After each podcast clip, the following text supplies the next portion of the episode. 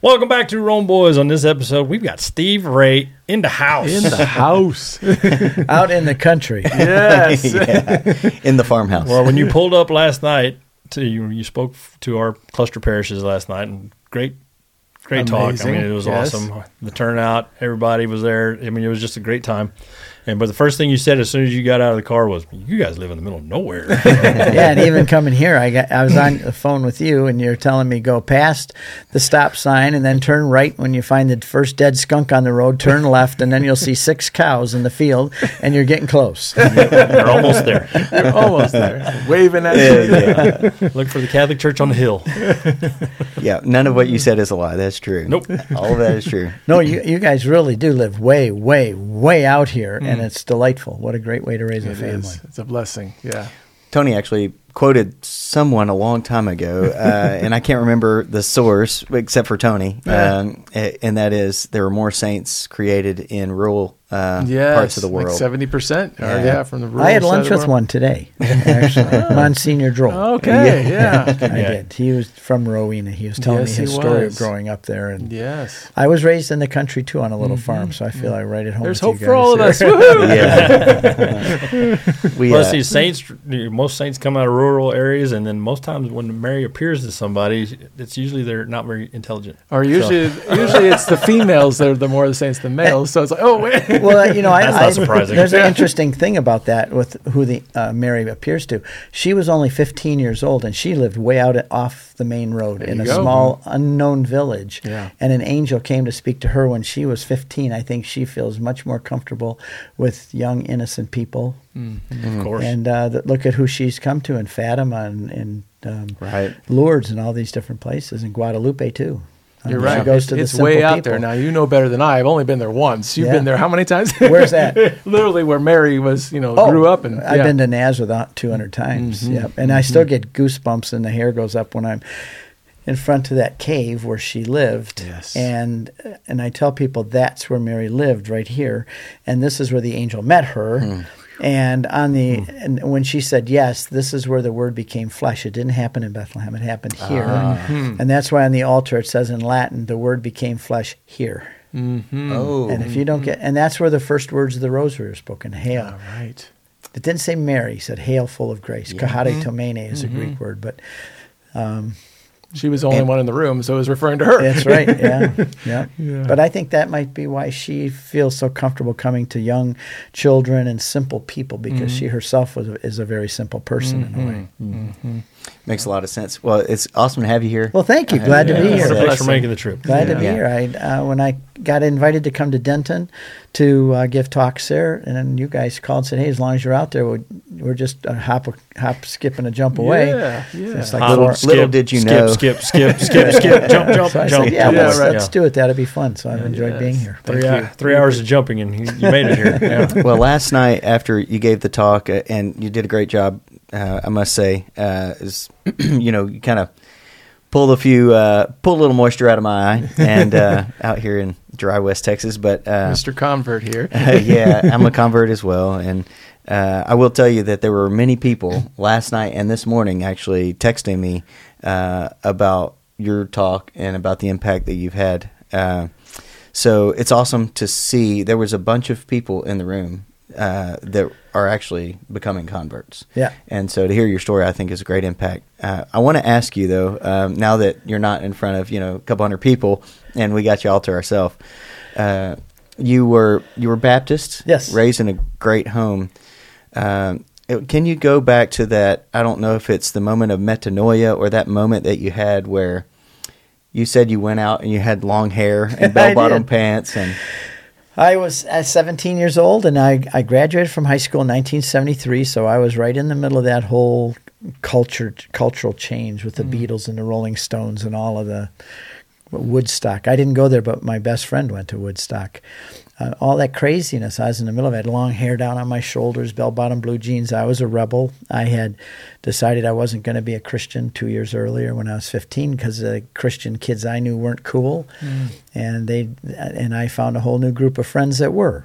And but like Paul says, Bad company corrupts good morals, which mm-hmm. is why it's great schooling, homeschooling your kids, because you have some control over mm-hmm. who they spend their time with. Mm-hmm. And uh, and I remember Billy Graham came on the ra- on radio or television. I don't remember which it was, and I, I just I just got hit. Boy, the Lord just hit me that day. Mm-hmm. And when I heard Billy Graham, I always had a soft spot for the Lord in my life. And when I heard him say that God has a plan for your life, and he just had such a wonderful way of preaching that it just drew you in. My mm. mother in nineteen fifty-three became a Christian because of Billy Graham hearing him, and her and my dad. So when I was seventeen, I my mom was smart. She had the Christian radio on all the time. Mm-hmm. She used to say, my kids will catch it even if it's by osmosis. Uh-huh. Sure. Absolutely. And uh, sure enough, that night, um, Billy Graham was on, and George Beverly Shea sang, mm-hmm. Just As I Am, Without One Plea. Oh, that just, that got me, and I ran out. Didn't want my mom and dad to see me affected by Billy Graham. Mm-hmm. Yeah. And I walked down Napier Road in Canton, Michigan, out in the country, and I just said, Jesus, tonight I'm giving my whole life to you. Mm-hmm. And that was the most important moment of my life. I, everything goes back to that moment, and it was the trajectory. Where you, just, you shoot a rocket, it has a certain trajectory. And that was set the trajectory for my life. Mm-hmm. And here I am, when I'm now I'm almost seventy, so what is that, fifty-seven, sixty, fifty-seven, fifty-three years later? Mm-hmm. Yeah. Here I am, still on that trajectory. Mm-hmm.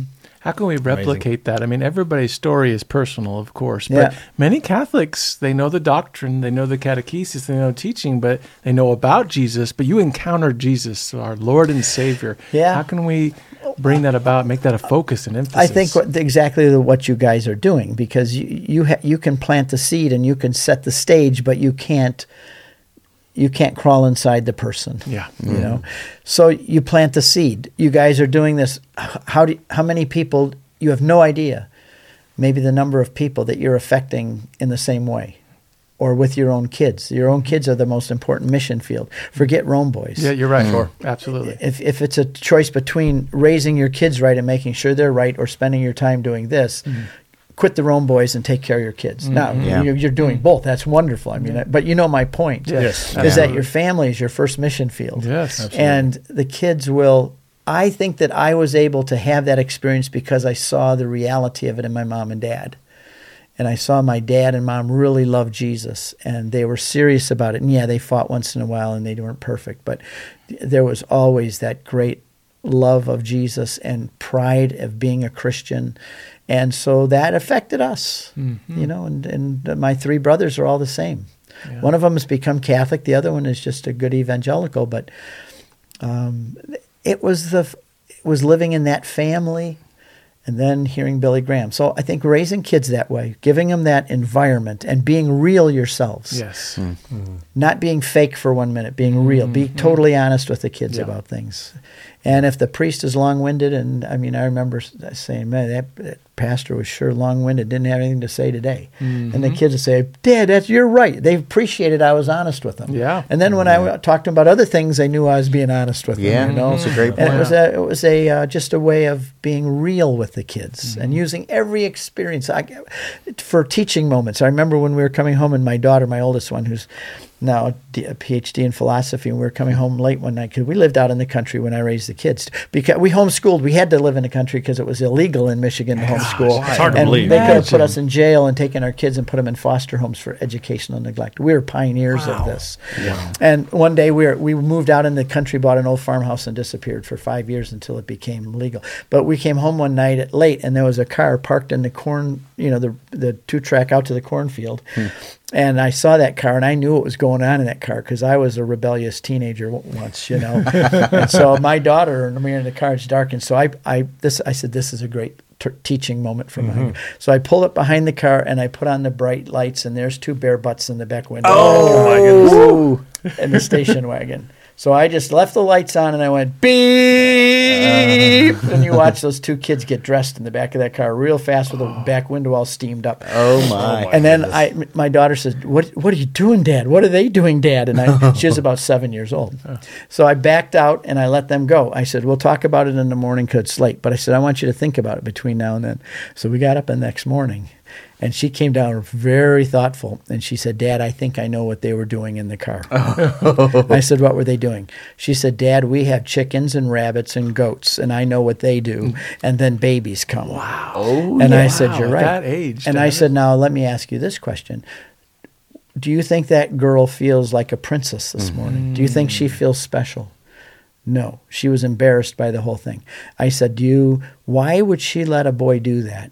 Probably because she doesn't have a father who loves her mm-hmm. and is a good example. And and she feels that because she doesn't have a dad who loves and approves her, she has to go find a boy to do that, yeah. yep. a male figure." And he said, "Oh, if you really love me, you'll let me do this." Mm-hmm. And yeah. she says, "Well, I do." And then and I said, "Now, what if she's gotten gonorrhea or syphilis? Do you think if he had that, he's warned her ahead of time?" Mm-hmm. Yeah.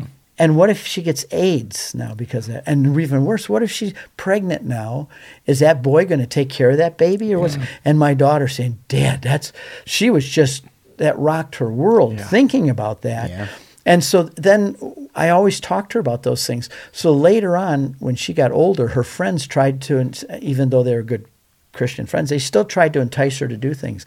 And she said, "My dad told me all about that. Mm. I will never do that." So she said that the, the very fact that I was honest with her about all those mm-hmm. things, even from a young age, mm. she said that was so impress- impactful to me mm. that she said, "That's why I never did any of those things the other kids did." Mm-hmm. Yeah. Especially from a father to a daughter. A father to At a daughter. At least what I have yeah. found. Like, my sons are a little bit more challenging. They want to be a little bit more adventurous, yep. rebellious. But the daughters are like totally listening. Like, it's just. It was the opposite in our family. Our okay. son was totally compliant and easy okay. to do. And our daughters were stubborn. And I, right. I used to. They were, they might, two of them especially. Yeah. I had to be on my toes. And yeah. I tell them, "You're never going to beat me. You're uh. never going to beat me. I love you too much to let you get away with yep. anything." Yeah. Mm-hmm. And now I, they are grateful. That's yeah. awesome. I would say that, that our father-in-law, we share a mutual father-in-law, uh, Tony and I, and he was all, you know, the week that we were uh, getting married, uh, my wife and I, I was riding in the in the car with Steve, my father-in-law, and I asked him, it was just him and me, and we were on our way to, to go fishing. And I said, "You raised two really good kids, two really good daughters. How in the world you, did you do it?" Without hesitation, he said, "I didn't give them an inch." That's right. That's right. And he, he and he talked about everything. I mean, he's yep. real about everything. Yep, yep. And that's exactly right. You give them their parameters, and then you don't bend. You have to be consistent with it, yeah. and you have to yep. be disciplined about it. And um, that's that's just the way. And and our girls, they're very beautiful girls, and there's always boys interested in them, and they couldn't date until they were eighteen. That was just a rule that mm-hmm. we had. Mm-hmm. And because it's not a recreational thing where yeah. you go out to driving around at night with some boy. Mm-hmm. Mm-hmm. And I said, and when a boy does want to be your friend, even at even before eighteen, and wants to be with you at school or come to your house with you or whatever, I said, that's fine, but I want to meet him first. Mm-hmm. Sure. So yeah. every girl, every guy had to come and sit down in our living room with our family and my son, and he had to answer, talk to me. Yeah, and I questions. said, "I hear that you, uh, nice to have you here." I said, "I hear you like my daughter." He said, "Yes, sir, I do." I said, "Good, now you're accountable to me." And I said, I we've raised her exactly right. We've raised her. We've spent a lot of time on her. I've spent a lot of money on this girl, and she's very special to us. Mm. And if you think in any way you're going to mess around with my daughter, mm. you got another thing coming. And mm. if you ever do, I'll break both your legs. It was called the broken leg speech. Oh. It, it became famous for that. Nice. And so my daughters would say, "Dad, are you going to give this guy the broken knee speech?" I said, "I surrender." Then then came along uh, my.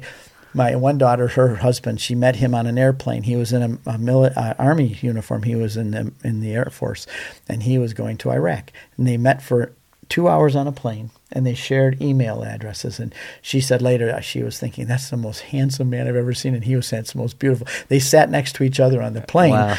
and they communicated by emails from the whole time he was in Iraq, and they fell in love by email. And when he came home, he wanted to meet us. And um, he wanted to marry her. And I said, yes. And she said, Dad, you're not going to give him the broken knee speech. He just got out of the Army. I said, I know, but I am. So I called him down one day and I said, Wes, I guess we're going to do the broken knee speech. I said, here's what I tell every young man that's interested in my daughters.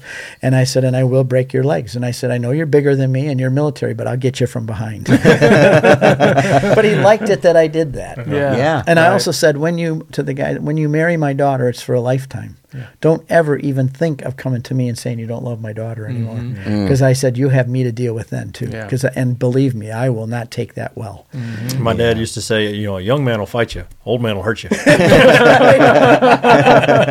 that's why I like the Rome Boys' whole attitude, because I'm right with you guys. It's true. It's true. Yeah. Um, and from that, uh, that same parenting, I mean, I, Melissa was a virgin when we married, and she was, yeah. you know, she is just an awesome person. And so it's awesome for us to be able to share that with our six daughters. Yep. Yes. You know, uh, that legacy can it go is, on. It is, that's right. My son, he when he was um, younger, we had all these talks with him too, and he made a club with uh, five guys in our parish, and they formed a club that they were going to be virgins and marry virgins. That's and they great. Were going to help each other protect their eyes. Awesome. They have to yeah. hold each other accountable. Now, there's sixteen-year-old boys, you know. Wow. Yeah, right. And that they're going to hold each other accountable to about pornography yes. and all those things. And they had this thing called a babe alert. Yeah. And people think that's, they what? But whenever they were somewhere and a girl came by with not much, not many clothes on, they go, babe alert, babe alert, and they'd yeah. all look away. Oh, yeah. So that they wouldn't yeah. let their eyes, like Job said, my eyes will not dwell up, uh, yes. upon a maiden. Yeah. You know, yeah. uh, in a wrong way. So th- th- now those guys are all married with kids, and they're still friends. These guys. Yeah, wow, I have awesome. a devout friend, devout mm-hmm. Muslim friend, traditional Muslim friend, uh, Mubashir. He's a great guy. Uh, we were having these conversations. We had dialogue about you know scripture and you know ancient history and so forth. One of the things that we talked about was he said in their culture, uh, they say you better make that first uh, look count, which is the opposite of it. Yeah, because you look back second time, it's yeah. a sinful thing. Yeah, not good. Or that first glance yeah. is what he said. We always say like, what? Where is it at? Three o'clock, six o'clock? No, where's he in the positioning? Okay, yeah. go this way. Yeah, yeah. But th- yeah. this is so important how parents raise their kids, and and parents that look at their careers as what their what their purpose in life mm. is to make money, mm-hmm. have missed the whole boat. Yeah. Um, success, mm-hmm. my wife and I say that success is when we're eighty-five years old and we're on the on the porch swing rocking uh, with our walkers next to us, and we look at all our grandkids out there and all yes. of them and say, this is what life was all about. Yes. Right. It's not about the – careers are important. You got to go out and make money. But you, people ask me all through my life, well, what are you? They expected I was going to say I'm, a, you know, I've had businesses. I used to run yeah. a business with six hundred employees, and I sold it so I could do this. And they'd say, well, what are you? And I'd say, I'm a Christian. Yeah. Mm. Well, I, I no, no, I don't mean what religion are you. I mean, what are you? Oh, what do I do to make a living? That's not who I am. Yeah. There you go. That's great. Well, good point. I make a living at this, but I am this. Yes. I am, a, first of all, a Christian. Second of all, a husband and a father. Mm-hmm. And third of all, a businessman. Yeah. yeah. But that comes... In that order. In yeah. that order, exactly. Mm-hmm. Absolutely. Yeah. As a matter of fact, uh, I, I often say that uh, my job, my career, my business is just a vessel. Mm-hmm. It's an opportunity for right. me to share who right. I am. Exactly. Uh, and the world needs those examples, right? Mm-hmm. And so, you'll retire someday and walk away from that, and it'll be gone. But your kids won't. Yeah, exactly. yeah, so true. Yeah. You don't retire from kids. Most of the time whenever somebody asks that question, what do you do? Chasing kids. That's all we do is chase kids. I don't, yeah. I don't know if about anything else we do. Especially chase your kids. kids, your boys. Right? Yeah, yeah. Oh, where did he go? He's on the roof. Yeah. Well, you're definitely a Catholic superstar in a lot of people's eyes. Oh, not, not But at the same time, we kids. know you're human, right? You're human. Yeah. And so what's what's what's your greatest struggle? Or what's, what's Ooh. the cross? What's Ooh. the thing that just like... Constantly, the devil's trying to get after you, and you know your weakness, and that you're just trying to fight. This might be just for him and the priest. I don't know. no, no, no, no, I don't. I don't know. You know what I mean? I'm. Um, I'm with sexual sins. Always, uh, every guy. If he said he's not, We're male. if he's not right, if he's not um, tempted by pornography and things like that, he's lying. Mm-hmm. I just said mm-hmm. uh, one time I gave a talk on being um, husband and wife and sexuality. I said, how many men here are not attracted or tempted by pornography, sexuality, unclean thoughts? And I said, raise your hands. And a couple guys raised their hands. I said, you're liars. Yeah, mm. right, absolutely. There's no, no I'm sitting right next to my wife. I know. And, and one of the best things a husband can do is to tell his wife One, I, I, first of all, every man, I don't really have any big thing like that. I'm with my wife all the time. We have a wonderful time. That's I'm great. happy, and yeah. I'm, I'm, I'm happy. We're, we're not struggling in any way, and I, so I'm really um, pleased with our life and what God Praise has done God. for our life, great. and no big thing that's that's hanging over my head. But um, I remember on our we've been married forty-seven years, and on our twenty-fifth anniversary, I planned ahead. Because back, you know, and even back then, younger, all those sexual um, temptations and things were there, you know. And I, I realized that my best line of defense was my wife, mm-hmm. Mm-hmm. if yeah. she understood. Okay, yeah. So I planned a weekend on our anniversary. I got rid of the kids, and we spent the whole night in the, uh, the whole weekend in the bedroom. And I don't, I, I mean, yes, we had a wonderful time together. But mainly, what it was is I, I had collected a bunch of books to read together, mm. and one of them was called The Spiritual Man. Another one was called Letters to Philip and Letters to, uh, where a father wrote letters to his son and his daughter mm. about married life and sexuality and things. And we read those books together. Mm. And wow. I and I read to her about men that ninety-five percent are tempted by this. And, and and I said, I want you to understand what goes on in my head and in my body because you yeah. don't have testosterone. Yeah. Mm-hmm. And I said, I wish that you had testosterone in your body like I do for twenty-four hours so you'd understand what men are like. Mm. And she said, I wish I could too. Mm. Because she said, I don't understand it. Right. And I, mm. and so I, I explained to her all about testosterone and all about the sexual male urges. And I said, God gave them to us, but it's also because of the fall and because of the world we live in, mm-hmm, mm-hmm. there's there's these temptations. And I mm-hmm. said, but I want you to know them because I want you to be my first line of defense. Yes. So when I go out on a trip and when I come home, I want you to say, ask me, did you win the battle for me while you were gone? Mm, yeah. See, so this is the kind of thing a man and a wife should communicate because I learned that a woman is turned on and what she needs is romance and safety. Mm-hmm. And there's nothing my wife likes better than for me to say, I have eyes only for you. Mm. Amen. Amen. And yet she knows that men now are driven by sight and smell mm-hmm. and sexuality. Mm-hmm. And you may, yeah. you know, and it can rise up in a moment. Yeah. Sure. And there, so th- so th- I showed her a picture of, of two like radio faces. One has like fifty buttons and dials and gears, and it says female. This one on this one over here says male, and it just has an on-off switch. uh-huh. Yes, yes, yes. So I explain exactly these things. Right. Well, now I hadn't done that yet. Mm. And twenty-five years we had talked, but I this one is like a heart-wrenching, soul pouring out to her to tell her mm. what goes on inside of me, so she would, and she told me what goes on inside of her. And I realized that if a wife can understand her husband's physical and sexual needs and work with him, and he understands her emotional need for love and security and being the only one, mm-hmm. you put those two together and you've yeah. got a happy couple. So yeah. I give a talk now called Men, Women, Sex, and, and Heaven. How sex is a road to holiness. There you go. Yeah. Good sex is a road to holiness. Because yeah. if a husband and a wife understand their needs, and oh. they're very different, yeah.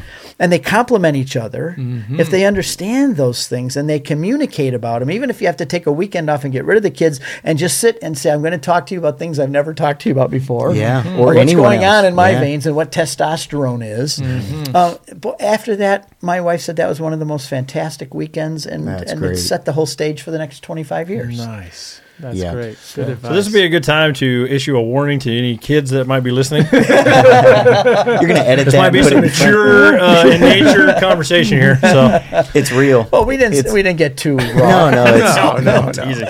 It's, uh, it's very real, and uh, and it's difficult to be. I, I, that conversation has to be built on a foundation of trust. It does, absolutely, mm-hmm. absolutely. And, and being vulnerable like yep. that is. And also, key. people need in marriage need to know when when you get. When you're young and you meet this beautiful girl and it's all you can think about and you marry her and you still, that's all you can think of. You can't wait to get home from work or whatever. And that is what we would call maybe infatuation. Mm-hmm. You know, there's this, it's just this, you're driven by this emotion. But as you get older, that's not always there. Yeah. Right. It, yeah. It, it still is. Many times I still have, I'm very romantically in love with my wife. I am. Yeah. She's still beautiful. And I tell her she's the most beautiful girl in the world all the time. Probably ten times a day I tell yeah. her that. Mm-hmm. And we say we love each other back and forth at least twenty, thirty times yeah, a day. Great. But when what I've learned is that as you get older, the love is different, but it's deeper and richer yeah. to the point where when I got my both of my knees replaced in April, she took care of me and she was there every minute. And I said to her, and I also, uh, put up blogs every day with mm-hmm. my experience mm-hmm. of this thing with oh, my yeah. knees.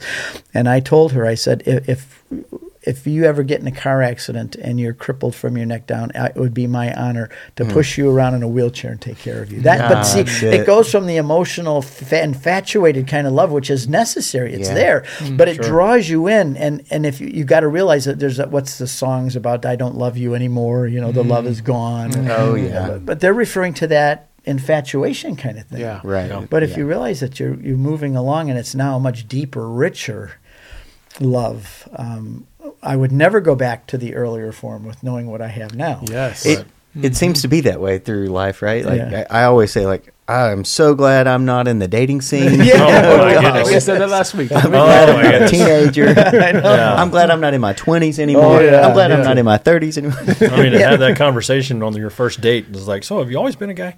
You know, yeah, yeah, right. You've always been a guy. I, I mean, I, I'm from an age where that just was not acceptable. Right. Oh, right. right. right. I, rem- yeah. I remember once, the first time I heard of such a thing as a homosexual, I said, "What? What's that?" Yeah, yeah. right. That's, that's disgusting, you know. Mm-hmm. So, yeah. mm-hmm. And I haven't changed my attitude about that. yeah, that's a good thing. You know, and w- when you talked about being happy where you are in age, my dad lived to be ninety-four, my mom to be one hundred. And even when my dad was ninety and using a walker, I said, "Dad, if you had a choice, would you go back and be forty again?" He said, "Oh, no, no, no, no." Wow. He said, "I'm happy. I am right where I am." He said, "I wouldn't want to go back and start over again at forty. Yeah. Yeah. What about yeah. seventy? "No, no, no. I'm ready." He said, "And I'm ready to go meet the Lord anytime." He said, "Oh, wow." So, but it, I realize right. that too, because yeah. I'm going to be seventy and I, and I wouldn't go back and be sixty or fifty again. Yep. Mm-hmm. Yeah. Uh, I, yeah. I took psychology, the elder, psychology of the elderly in uh, at University of Houston, which is a great class. And I learned it because I'm a nursing home administrator, you know, by license and trade. The happiest years of someone's life, uh, according to almost all measures, is between the age of sixty-five and seventy-five. And what I realized in the nursing home is that some of those folks you can't keep apart. And they are most highly sexually driven during that age. Uh, so maybe there's a correlation. I don't know. Yeah. But uh, those two things may be two separate things. But excuse me, I think that's very hopeful yeah. uh, because yeah.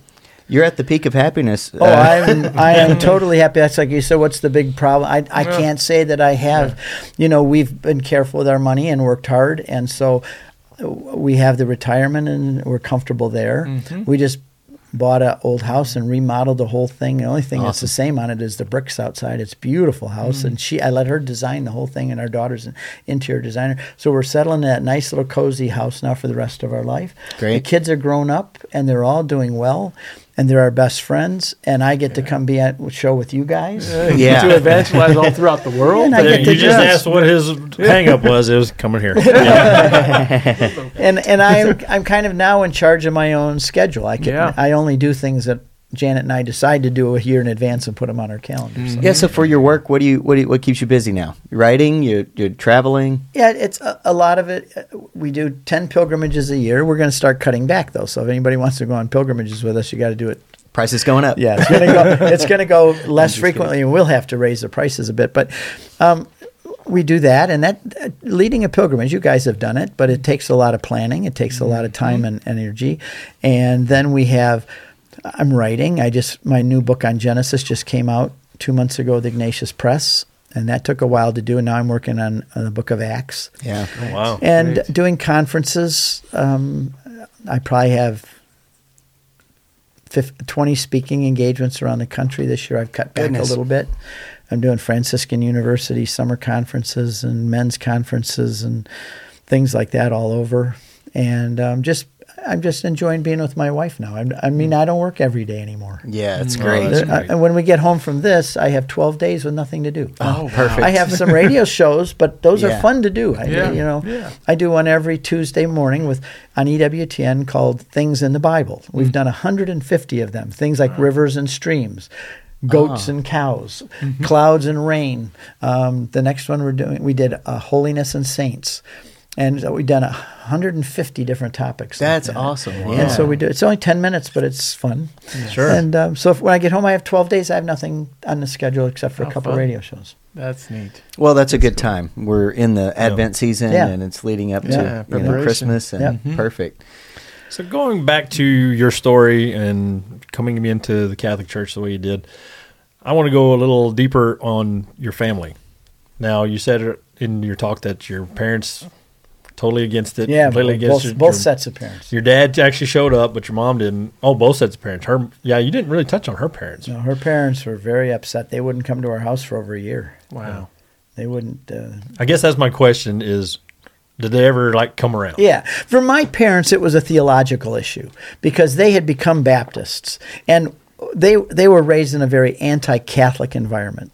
So almost everything that they learned, they also learned that the Catholics think this. Uh-huh. So it was a always an antagonistic thing. Yeah.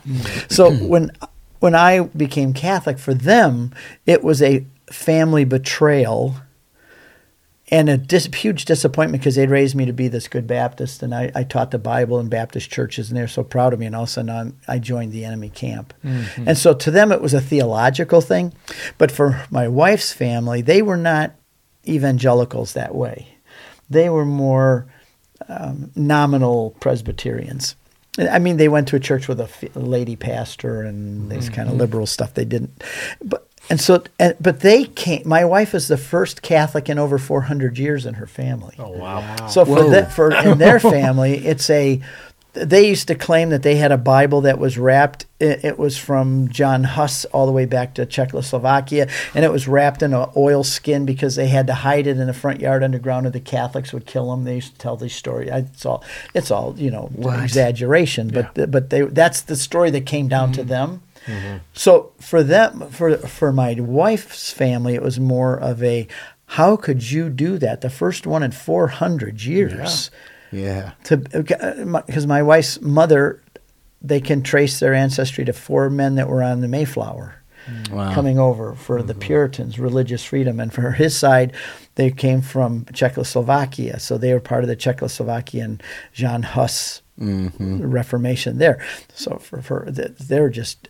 Staggerly, staggered and angry that she would break the family tradition.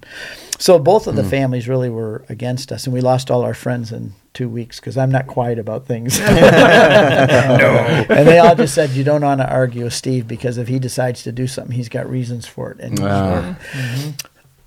Our families came around. I'll just tell you this real quick how that happened. With my parents, it came around because my kids – realizing that Grandma and Grandpa were getting older, and I told them you should get to know them because they're old and they're, they're wonderful. So they started, when they, as soon as they got their driver's license, my daughter and her my her younger brother, Jesse, started going to visit them for lunch every Tuesday. Hmm.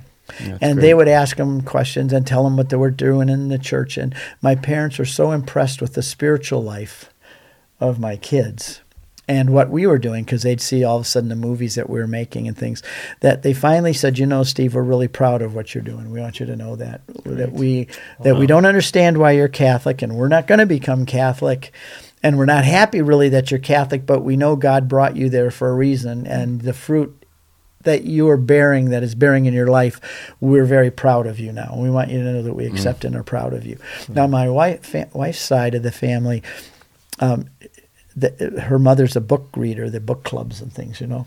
So they were one time in Kerrville, Texas, camping with some friends, and they, the women were sharing the books that they'd been reading.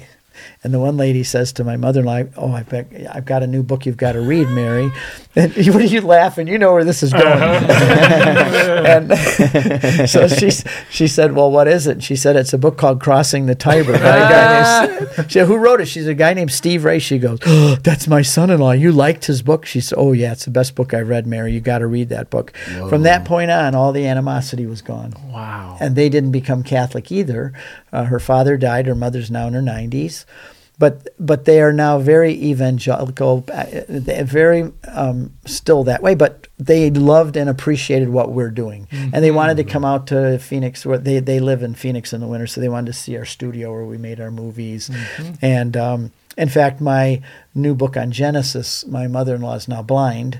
And she just had a lady come in and read aloud to her the whole book of Genesis. Wow. Oh, that I wrote. That's great. And yeah, she was they... saying how much she enjoyed the book I wrote on Genesis. Oh, so both families came back over a year or two time, and both because of the really the fruit of the whole thing. Mm-hmm. And so then we have good. Then my brother, he he became Catholic. My one brother did. My nephew, who was very anti-Catholic, and his wife became. He said, Steve, he said, I bought your book on eBay because I wasn't going to get it from you, and I didn't want you to know I was getting it. He said, but I wasn't eighteen pages into that, but I knew you were right. And he said, in case you want to come, I'm being received into the church this Easter. Wow.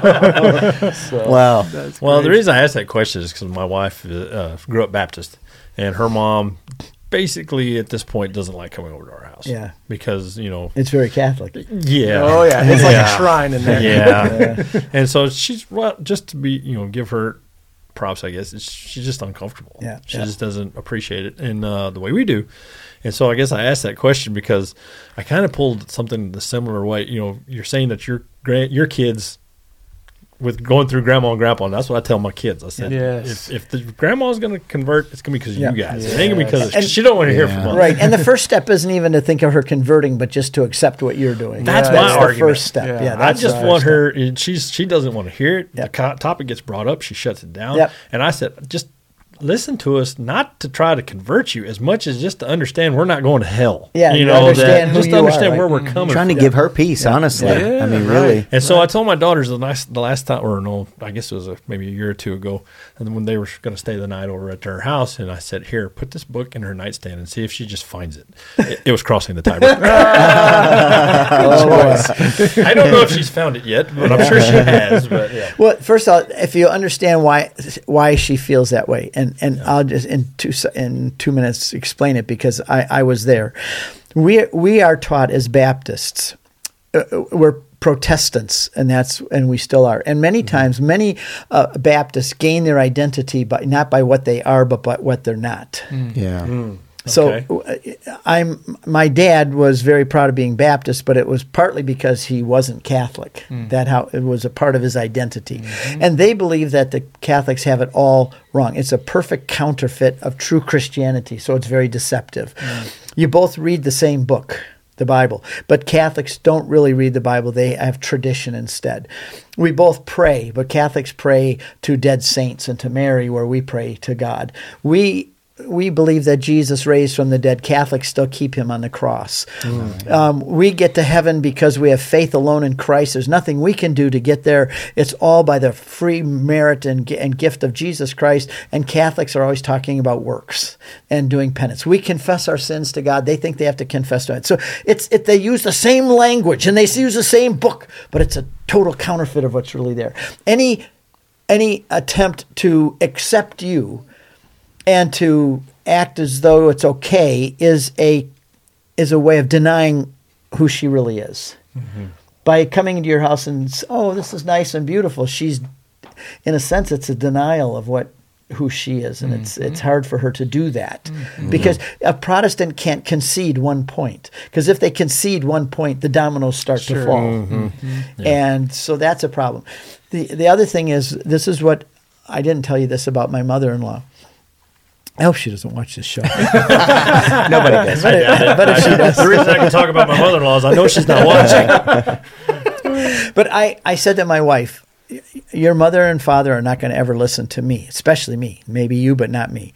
So I'm going to pray every single day a specific prayer, and I'm going to ask God to do something in their life by bringing someone else into their life. That's mm. going to be my specific request. Mm. I can't get to them, so I'm going to pray that the Lord will bring somebody else into their life that they respect mm. or that they have a great love or respect for it. Well, that's her best friend came. See, mm. that was the lady that said, you got to right. read this book. And and, oh. and that was a year later, and I prayed that every day. And I remember saying to the Lord, I'd be driving the car. I said, okay, Lord, I'm going to bring this up again. And I, you said, I'm going to drive you crazy. I, I am going to bug you to death until you do this for me. Sure. And you said, remember the lady in the, that wanted justice, and she went to the unjust yeah, judge and woke right. him up. Yeah. And he came down and gave it to her, not because he was a good judge, but because she drove him crazy, yeah. kept yep. him awake. Yep. So I'm going to bother you and bother you and drive you. You're the one that said to do it. Yeah. So Here I am. do it until yeah. you do it. And so when that happened, I said to my wife, there's that answer to that prayer. So I tell people this, what you should do is take a piece of paper, draw two lines down, uh, divide it into three columns, put in the first column what you're asking God to do, the second column the date you asked him, and say, okay, now see this column here, Lord? It's in your ballpark now. Mm. When you answer this request that I've asked on this day, I'll put the date down here and I'll say thank you for what you did. Mm, and wow. people should start doing that. And and oh, I good. made up as soon as I get home. I made up a, a six, seven rules for dealing with non-Catholic family and friends. The, there's seven rules that I came up with, and the seventh one is ask God to bring somebody else into their life. Mm-hmm. So I say you, you love them more than you ever loved them before. You do your homework so that when they do are interested, you have the answers. You show the joy of the Lord in your your life because mm. people like joyful people and want what they have. You, um, oh boy, you have patience because God is not impatient with us. He takes his time. Um, pray for him and make sacrifices for him. And the mm. seventh one is ask God to bring somebody else into their life, which is probably the most important of the seventh. Mm-hmm. That's a pretty good list. Yeah. Yeah. That's on my website. If you, it's actually with six. I added a seventh. So if you go on my website, it's it's um it's called Six that's, Rules. That's great. That's yeah, awesome. When you were giving your talk last night, that's one of the things that we talked about uh, afterwards is it's not as if once you became Catholic, now what do I do? Do I shoot back across the yeah. bow, you know, now that I'm on this side of the fence or on this boat, you know, looking at that boat? But I like the whole megaphone idea. Yeah, yeah, yeah. I guess this yeah. is our megaphone. There you go. Yeah. It that, sure the is. whole story that I do of the ship and the rafts really resonates with people. Ah, I, that was I, great. You know, it was just something really I was. thought of in bed, laying there one night trying to think through this. But I can't imagine the number of people that came up and said, that really put in perspective yes. Catholic and Protestant for me. Everybody who came up to us after yeah, yeah. the show yeah, yeah. talked about the ship. That was it. Oh, yeah. My dad just made the comment afterwards as well. He's just like, that's what the people in R C A are doing. It's like, let me on. They're just going around the boat in circles. Let me on already. Yeah, that's right. Yep, yep. People love stories. Mm, sure. I've heard people give talks, and it's all theoretical quotes from the catechism, yeah. theology, and people don't remember it, and they yeah. fall asleep. But if yep. you tell stories, yep. the story of the ship and the rafts, the story, you, you keep people engaged. You also and, do the theatrical, though. So, like, I remember in the videos, you're falling in a big old thing of mud. Yeah, yeah, yeah. You tell the story about the gladiator. If you want to say that one again, the, the confirmation one, I mean, that, that story oh, yeah, just shows... Uh, yeah. The falling in the mud one was where I made the story, uh, our documentary on Mary called Mary, Mother of God. We got nine of them just for people who know. Mm-hmm. They're, They're all filmed on location in about sixteen countries. And the one I did, Mary, Mother of God, I wasn't happy when we were getting towards the end of how I explained the Immaculate Conception. Mm. So I said, I, I came up with this idea, Janet, I have to fall in a mud puddle. So we, we create. I found a path, and, and we put a log in front, and we dug a hole beyond the log and filled it with a plastic liner and filled it up with garden, you know, from garden center, the black dirt. And then I came walking toward it, and I said, um, Mary says... that these are arguments I used to use against Catholics mm-hmm. in my old days. Mary says, my soul doth magnify the Lord, and my spirit rejoices in God my Savior. Wait a minute. Only person who needs a Savior is a sinner, so Mary must be a sinner. See? Mm-hmm. And I say this in the movie, mm-hmm. but I said, wait a minute, there are two ways to be saved from sin, and let's look at it from a puddle of mud point of view. There's two ways to be saved from a puddle of mud. And when I say that, I trip and I fall right into the mud right puddle. In it. And then a hand pulls me out. I said, the first way is to be pulled out and cleaned up. And then it rewinds like a video. And I'm coming at the mud puddle again, and I trip again and fall, but a hand reaches out and stops me. They say the second way to be prevent from to be saved from sin is to be prevented from falling in in the first place. Mm-hmm. Now I say any eight-year-old kid can explain the Immaculate Conception to their friend. Just go get a mud puddle, push your friend in, and tell him about the Immaculate Conception. Oh, I can see my um, oldest daughter doing that now. Yeah. Oh, then the other story I guess you wanted me to say was yeah. the, about the confirmation. Uh-huh. The, a family asked me to be the confirmation sponsor for their boy because um, we, they had been Church of Christ, and they're really hardcore Protestants. Mm-hmm. And, and I we worked with them, and they became Catholics. So she, would you be my sponsor for my son? And I said, no, I can't do it because I travel too much, but I'll, I'll meet with them one evening. I have Wednesday free. Oh, one evening, that's good. Please, okay. I said, bring him over at seven. So I had just, the, there's a uh, thing of the Colosseum here. I had just made a video about the Apostolic Fathers, and it was all started in the Colosseum. And even at that point, you know, you can hire, you guys may have seen them, those soldiers that are there, and you get mm-hmm. pictures taken with right. them. Mm-hmm. Mm-hmm. And I hired three of them to, when I was Justin Martyr preaching, they all came over yelling at me in Italian, and they arrested me and carried me away in the middle of the movie, so, uh, showing how the Christians got persecuted. It wasn't yeah. too hard to find an Italian to yell at you. No, no. But these guys, you know, they're all hairy arms and big guys. Those yeah. fake, they'll dress up like soldiers. They're Roman soldiers. So anyway, um, so I had a sword because I'd bought a helmet when I made that movie to demonstrate, and I had a sword. So I said to my wife, when that boy comes over, I said, I, I put my helmet on and I put the sword. It's a This isn't the, the yeah. Knights of Columbus kind of sword. Right. This is a real sword. I yeah. could cut a, a head off a horse with this thing. If you get enough, whoo, I could take the horse's head off. It's a double blade sword. It's a heavy one. So I put it in the scabbard on my belt, and then my wife went and got a red blanket, and she pinned it over one shoulder. So I, here I am, a Roman centurion with a helmet and a red... So I waited in the shadows of my front porch, and he didn't see me, and he came up the steps, and it was getting dark, and I jumped out from the shadows, and I whoosh, pulled the sword, and I pushed that kid against the brick with the sword, and I said, Matthew, are you ready to die for Jesus right now? If not, don't waste my time. I'm a busy man. If you're not ready to die for Jesus, you're not ready to be confirmed. Are you ready? Oh, yes, Mister Ray. And his parents were in the car. You should have seen their, oh, what did I get our kids into? But I brought that kid in, and I talked to him about what it meant to be confirmed. Yeah. Mm-hmm. The Jewish boy at thirteen goes through Bar Mitzvah, and there's no way you're going to convert him out of Jew. Judaism after he goes through that. Mm. They march through the streets sometimes doing that. Yeah. And so th- this boy, I said, this is what, if you're not ready to die as a martyr for Jesus Christ, tell your pastor you're not ready to be confirmed yet. Mm. And so he, they said that everywhere he went for the next six months, he told everybody about Steve Ray and the sword. I, I think I really scared. I, he, he probably wet his God. pants. Yeah, he probably wet his pants. It sounds like a movie title, Steve Ray and the Sword. I'm definitely going to play this for our confirmation students. Uh, sure, sure. Well, it yeah. is, because it's, confirmation isn't wearing a right dress and having a party. Confirmation. Just look at it from the Jewish perspective. A boy, they don't do, the girls don't, but the boy is circumcised at eight days, just mm. like a Catholic child is baptized. Baptism replaces circumcision. Mm-hmm, right. And a boy gets bar mitzvah. And what is that? Bar means son of, mitzvah means law. He becomes a son of the law. Mm-hmm. He's now, you know, up until that point, he can say, oh, I go to synagogue because mommy and daddy make me go to synagogue. Mm. But at thirteen, he's now an adult Jew himself, and he's now obligated to obey the law of Moses on his own. Yeah. This is why Jesus, Mary and Joseph lost Jesus on the way back, right. because he was at that age. thirteen. And when you're a child, you travel with your mother. When you're a young, when you are now a man, you travel with your father. Mm. And he was twelve, so Mary thought that he was, now that he's twelve, you know, that age of thirteen, he's with dad. He thought, well, he's still still a boy. Yeah. Where's Jesus? Oh no, we lost the Son of God. You know? But th- that thirteen, they become adult Jews, and they are now obligated to obey the laws of God on their own, and the mm. Jew and the Orthodox Jews hold them to it. Yeah.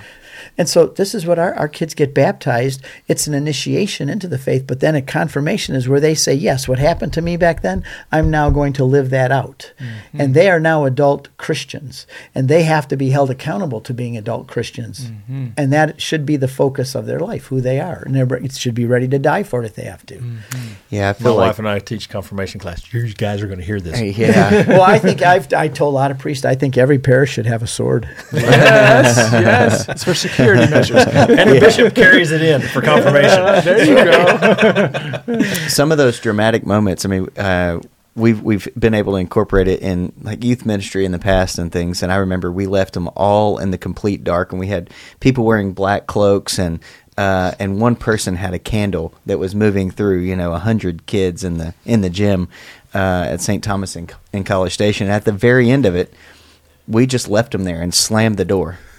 And slammed it hard. As a matter of fact, the metal frame got messed up, and we got in a little bit of trouble, but uh, by Father. But that's okay. It was all worth it.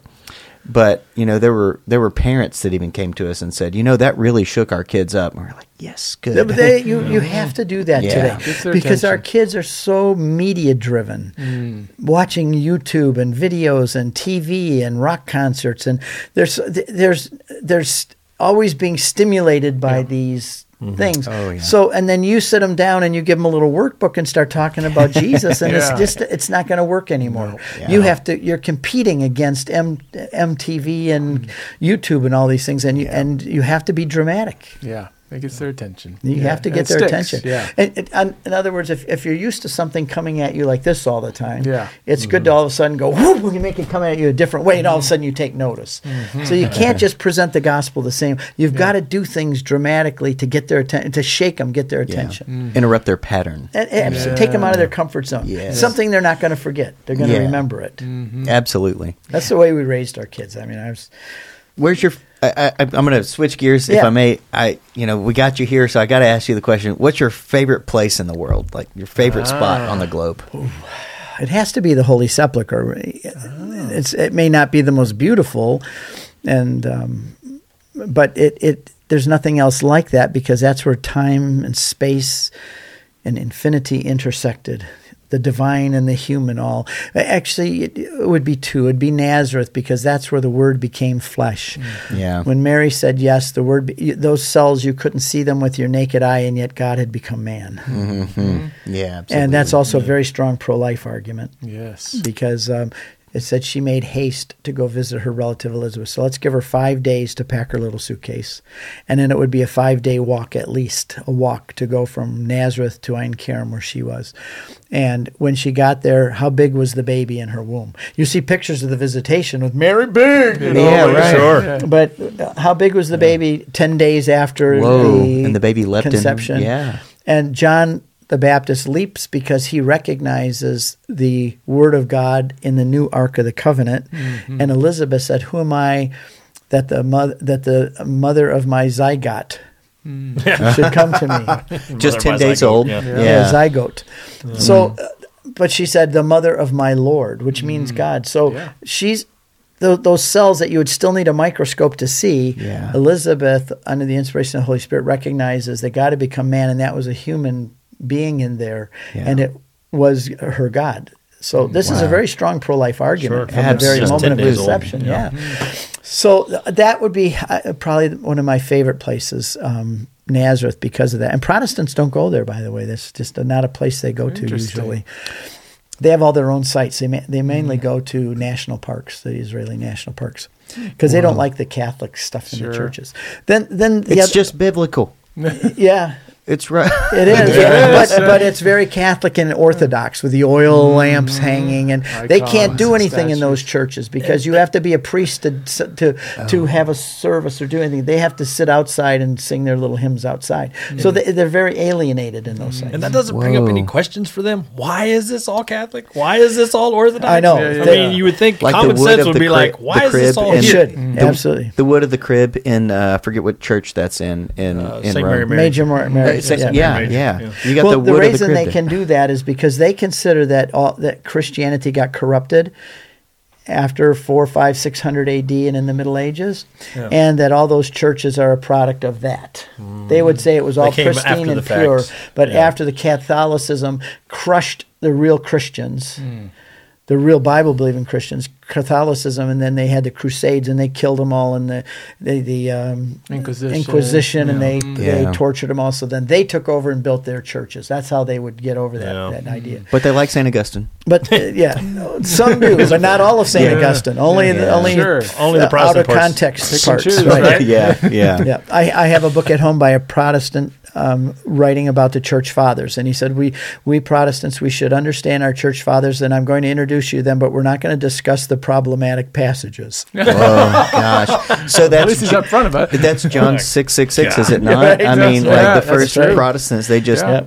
this is hard yeah. to understand. I, I just think about that passage. I just think it's in Acts where it says, "Hey, leave these guys alone. If it's of men, they're gonna yeah. they'll, they'll be yeah. gone. Yeah. It won't be a problem anymore. Yeah. But if it's of If it's if they God. stick around, it's of God. Yeah, then you might yourself back to God. It, yeah. So, mm-hmm. but you, the, the the real special place in anywhere in the world is obviously the Holy Sepulcher, because it's all under one roof, and that's where Jesus was crucified, died, buried, and rose again, all under one roof. Yeah. Yeah. And you you just can't go up there and touch the top of Calvary. And I tell our groups when they're up there. Um, if you did that two thousand years ago, your hands would come up sticky with his blood. Do you realize what happened here? And they all cry. I mean, uh, it's, just, it's, it's very emotional. And in the tomb. So, um, all right, I'm ready to go. yeah, yeah it's, yes. The tomb is, um, going in the tomb is, I've been in there so many times, but it's still very powerful every time. And I remember when I took my six oldest grandkids, I, I know everybody there, you know, in the, yeah. the Holy Sepulcher. I just go over and said to Brother Andrew, I says, you know, can I come over and have Mass here at five in the morning? He said, we have an opening. I said, good. I only need twenty minutes. So the priest I had with me, I brought my wife and I, the priest and my five grandkids. Oh, and we went special. in the tomb, and they shut the door, and we had wow. a half an hour Mass. And my my grandson was dressed to serve at Mass. And oh, the, what they, it's all about, right? They'll there. never forget that. You know, no, absolutely that. not. Yeah. But uh, that, those those are the. You can't beat those two places. I mean, just for the significance and importance. Now, they're not the most beautiful. I have places sure, that I think yeah. are much more beautiful, mm-hmm. and places where the food is much more.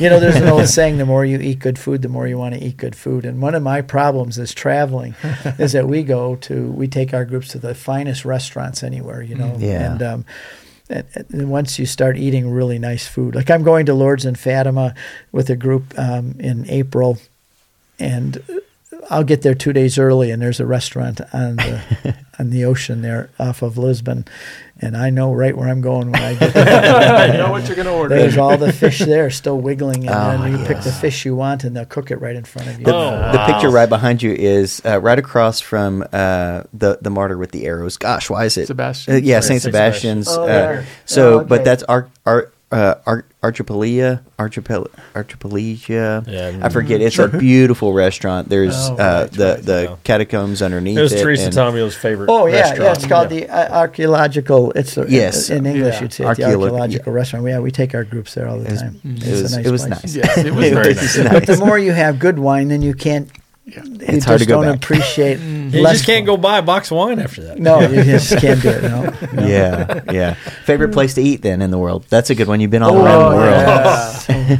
I have so many. I have in my iPhone contact database over one hundred restaurants. yeah, all over the world. Yes, all and you know a lot of those people having traveled there and brought groups there. Yeah. You know, knowing some of the restaurant owners. Yeah. And if I just walk in, they'll give me a meal. They won't charge me. Oh, wow. uh, perks of the job. But there are some. I have favorites in Israel. I have favorite restaurants in all over Italy and Rome. Mm. Yeah. I have yeah. a restaurant that it's called La Pilata de Mario's, the Mario's Pot. Yeah. And we've probably eaten there over three hundred times. oh, wow. And you sit there and you can see the top of Saint Peter's there, and he has a oh. table reserved. Whenever he knows we're in Rome, that table has a reserve sign just for us. That's awesome. And our oh, kids wow. have eaten there when they were just little tiny kids, and now they're all married and gone, and he's still there, and I walk in. When we come there every year, he has a bottle of wine that has special made with our name on it. Oh, that's great. so, yeah, so. That's yeah, service. Got to treat him right. He brings one hundred fifty people here. Yeah. yeah. yeah. But that that's one of our favorite just for for nostalgia, yeah, for absolutely. having been going there for thirty years. We've been yeah, going yeah. there. It's so. a tradition. Wow. It's a, yeah, it becomes a tradition. Yeah. We really enjoyed Assisi. Mm-hmm. Uh, it was great, that you was. know, uh, and uh, gosh, food was food was great. Just yeah. you know, some of the hole in the wall places yeah. were better yeah. than the others. Oh, yeah. and so you find that. You, you know, can't find a bad Texas. restaurant. yeah, yeah, yep, it's true. You won't yeah. find a steak over there like you find in Texas. Oh, no, that's, that's true. What the, no. all the Texans were trying yeah. to find. We There's want our meat. A, yeah. You also learn when you go places, you don't go to um, to Rome and order a steak and think it's going to be like in Texas. Yes, right. It's Very true. Different. And you don't go to uh, Wyoming and order seafood and think it's going to be like right. the coast exactly. of Lisbon. Exactly. So you, you also order what's their specialties. Exactly. You know? Yes, indeed. Yeah, yeah, yeah. Uh, so uh, uh, you've been...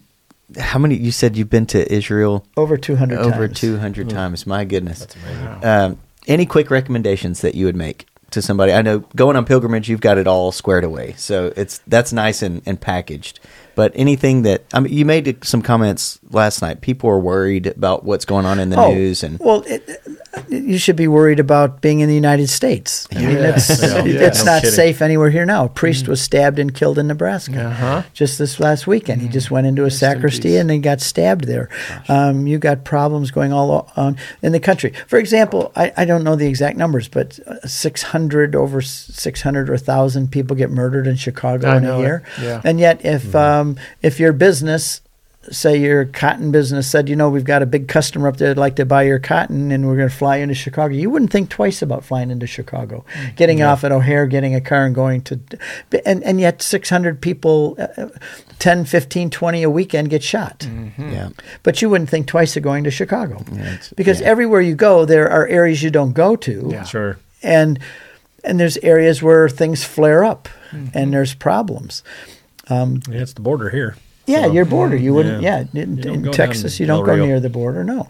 So yeah. in Israel, there's places you you don't go. You don't go down by Gaza. Mm. And what people don't realize is that all of the news that's happening right now is down in Gaza area, down mm-hmm. in the south near the Egyptian border. Gaza used to be a part of Egypt until the Six Day War. And how far is that from any of the holy sites that you uh, go to? Forty-five miles from Jerusalem, but that that's a long way in yes, that it country. Is. It yeah, is miles. Winding roads, and, and they're just, shooting yeah. missiles out of Gaza, and you hear, oh, they're shooting all these. one hundred missiles a day or whatever, but they land in the desert, most of them. Mm-hmm. You don't hear about really about towns getting blown up with mm-hmm. these missiles. They, they they shoot them into the desert.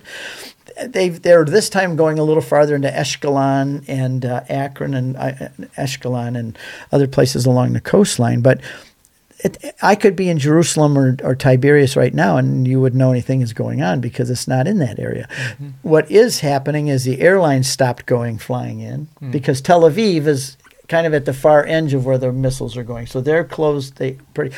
T- I think L L, the Israeli airline, is the only one flying in and out of there right now. Delta, which is a, they've um, discontinued all flights till February fourth. And they're real okay. big in Michigan, right? They're coming huge out of Detroit. in Detroit. And, That's yeah. their big hub, one of the hubs, in yes. Minneapolis and Atlanta. So I'm I'm just this close to being three million milers with uh, Delta. Really? Goodness oh, gracious! Can't imagine the miles you've got right now. Three million. No wonder your hair. Yeah, my wife too, because she goes everywhere with me. So we're, yeah. she's also a diamond um, wow. two million. Oh, miler. That's fun. Wow. It's funny because normally the husband is and the wife. So we right. go into Business the trips, go into the lounge at the airport, and I have this, and they said, "Is this your guest?" I said, "No, she's a two million miler too.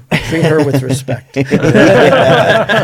That's great. But it, if if I took you right now to Israel and we were in Jerusalem, it would be pretty much the same, except security is much higher. Mm-hmm.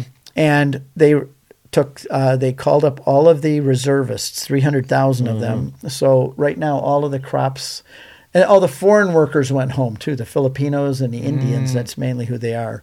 Yeah. They all ha- were sent home because they didn't know how far much the war was going to escalate. Mm. So all the fruit and, and fruit and vegetables are rotting on the trees and on the vines. So there's nobody there to pick it.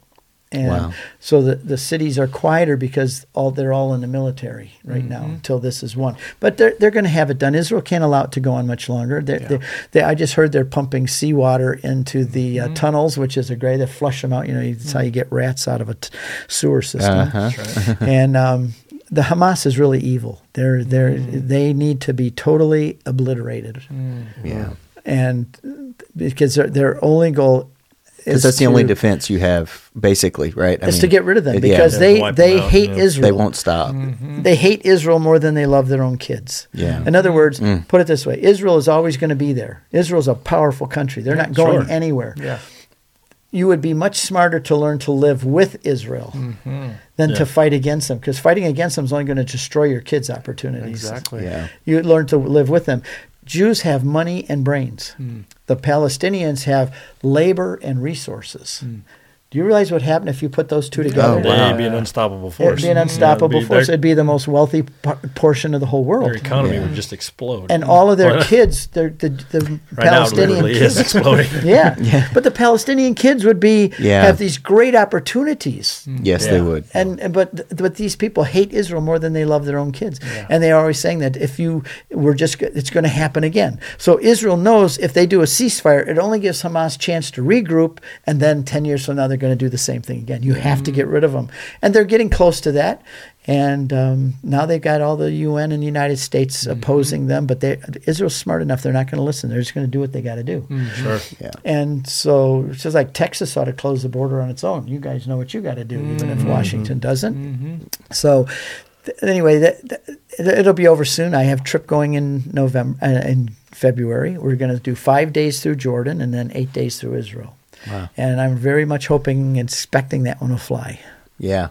Okay. If not, I have four They've... buses going in May. Oh, wow. Gosh. Yeah. Wow. Man, so, this has been great. It has, it yeah. Has. I can't I mean, believe I think you're we here. Could keep going on and on, but I know you've got we've we got an event to tonight for a yeah. second night of talking to our cluster parishes, and yeah. uh, so we're grateful you came down. Well, and, it's a, yeah. a great time. Um, just as a kudos to you guys for what you do, because you've got a lot of preachers and priests and podcasts, but you know most guys are just Joe Sixpack. You know, they're just average guys. They love beef, and they love yep. families and countries, yep. and they love having fun together and yeah. having a beer.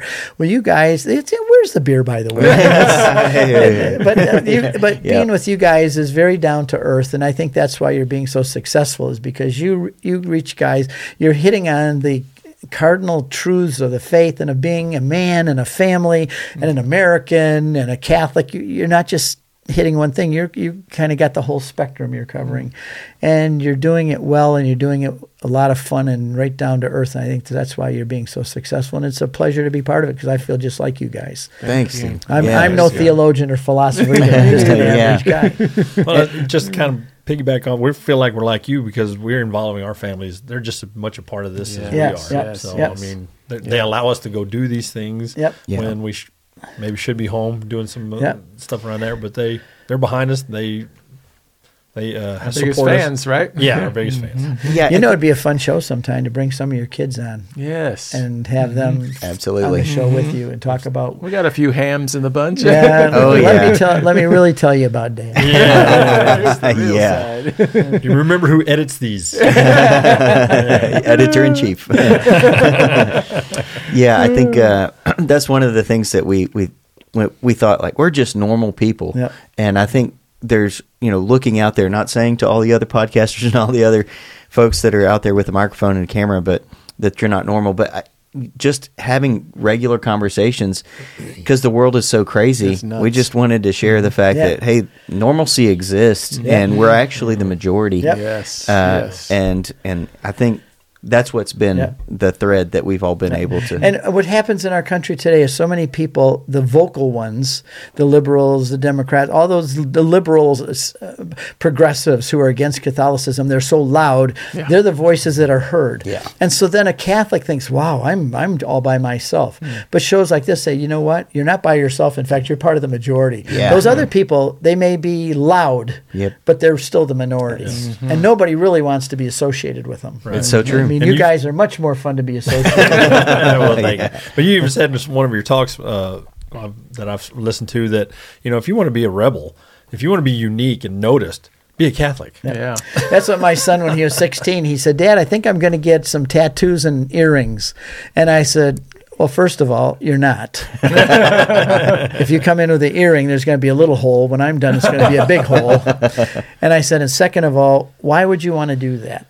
And he says, well, Dad, I, I want to be different. And I said, you want to be different by being like everyone else? Mm-hmm. Exactly. Mm-hmm. That's it. Everybody's exactly. doing it. That's what yes. It's not being different. I said, if you want to be different, if you really want to stand out, be an authentic Catholic. Amen. Yeah. And my son took me up on it. Wow. And he went and bought it. He bought his new car. He bought it himself when he was sixteen. He saved up since he was eight years old to buy wow. this Ford Explorer. I took him down to the Ford Motor Company. He bought a brand new one off the Ford. Oh, sweet. Yeah. And he went with his buddies. They went to the lumber yard, and they bought pieces of plywood, and they painted them, and they put pro-life signs on them. Oh, good for them. And they started driving on Saturday, all day Saturday. They drove through Ann Arbor, which is one of the most liberal university towns. Mm. And he said, Dad, everywhere we went, they're giving us the finger, and oh, we were gosh, thrilled on. Yeah. We said, God loves you and save the babies. He said, Dad, there you go. He said, we never had more fun in our life. He said, we were total rebels today. Oh, there you and go. Then they exactly. came back, and they all smoked cigars and played cards in the garage. Nice, that's great. That's, that's awesome. Yes. That's yeah, real that's, Catholicism. Yes. Amen. But just Amen. think all the things we've discussed in an hour here. Yeah, sure. Goodness. We've covered yeah. a lot of bases. Yeah, this has yep. been great. Yeah, been we can have you on again. You know, when are you coming back? No. Well, uh, we've we've been able to make it up to Michigan, and it, we had a great time. It was mm-hmm. my first time. I know. Yeah, same here. Yeah, yeah. yeah so uh, maybe, who knows, we might yeah. make our way up, up north. Well, if you ever do, uh, we have a studio, and we'd be happy to have you use it, and we do a show like this, because I live only ten minutes from Ave Maria Radio, oh, awesome. and oh. they have a whole new video A studio set up. So oh, I love looking at everybody's toys. Yep. Yeah. If you ever yeah. come Video up there again, let me know, okay. and we'll do awesome. it. We'll get Teresa to come in in one show. I'll do another show. We oh, get Al yes. Cresta to oh, do a wow. show. That, that would awesome. be great. Yeah, yeah we've Man. we've been on with both of those uh, those heavy hitting all stars, yeah. you know, on the radio. yeah. Right. So that'd be awesome yep. to see on yeah. set location. Yep. Yeah. We're actually well, to spend some time with them here at the end of January. We're going on the Good News Cruise. Yep. So we're going to be joined by Al and, yep. and Teresa. And, I'm not on this one. I was on the last one, and I'm on the next one. Ah, all right. ah, okay, okay. Give us yeah. a reason to go yeah. on the next one, then. Yeah. They've been asking, so I guess I don't, we have to tell them yes. yeah. It's it's a marriage, you know, uh, cruise, so right. I don't think my wife will be too sad if we have to go on two in a row. No, no, no. Or three or four or five. Yeah, yeah. What All our goal right. is to do with corporate travel, because we, we're partners on a lot of things and we work together, is to get a cruise that is exclusively just the Good News Cruise, where mm. we own the ship. It's not mm-hmm. going to be as big a ship, yeah, but right. everybody on the ship would be the same. That and I amazing. told them it would be smart to have two tracks, one a family track and one an apologetics track. Yeah. Yep. Are you listening, John? John Hale? Are you listening? And that way the whole ship would be just us, and it would yeah. be much more comfortable. Yeah. Well, that's where why we were invited to Michigan. That's yeah. where we went and stayed, uh, got to you know have dinner at the with the Hale family yeah. at their home, and yeah. uh, to have Father Ricardo and then Joe Krupp. Yeah, Father yeah, Joe Krupp. Yeah. Oh, good man. Folks. Yeah, he's yeah. a he's a hoot. Yes, yeah, he, is. he is. He is full of Krupp. I tell you, man. He's the M C on this Krupp. show. Yeah, yes. yeah I said yeah. Krupp. K U R K R U P. Yeah, P. Two P's. Two P's. All right. Well, yeah, Steve, well, thanks again. again. Oh, where can our uh, viewers get more information? Catholic Convert dot com. That's like the hub of the wheel. I've got all hundreds of free documents you can download, hundreds of conversion stories, all of our pilgrimages. Actually, you can go, if you can't afford to go on a pilgrimage, every pilgrimage I've done in the last ten years, I have a two-minute, a two-hour movie. Nice. On YouTube movie that you can actually watch a virtual oh, wow. trip with aerials and music and oh, everything. Cool. So every trip wow. we do, we make a full two-hour movie of it. So you can go watch those movies. You can see our pilgrimages coming up. I have my store there with all my movies and books and everything. And I'll be Catholic Convert dot com. Sure yeah. yes. I'll be sure to personally share it as well. Thank so, you. Yeah, you're welcome. You. And I know awesome. Tony's the master of, of social media. So there you go. And Joe with video. Guru. Yeah. Catholic Convert dot com. It's a hard name to remember, you know. yeah, right. Keep it simple. Well, thanks again, Steve, for thank being you. here. And Thank in the meantime, be bold, be real, be Catholic. God, God bless you.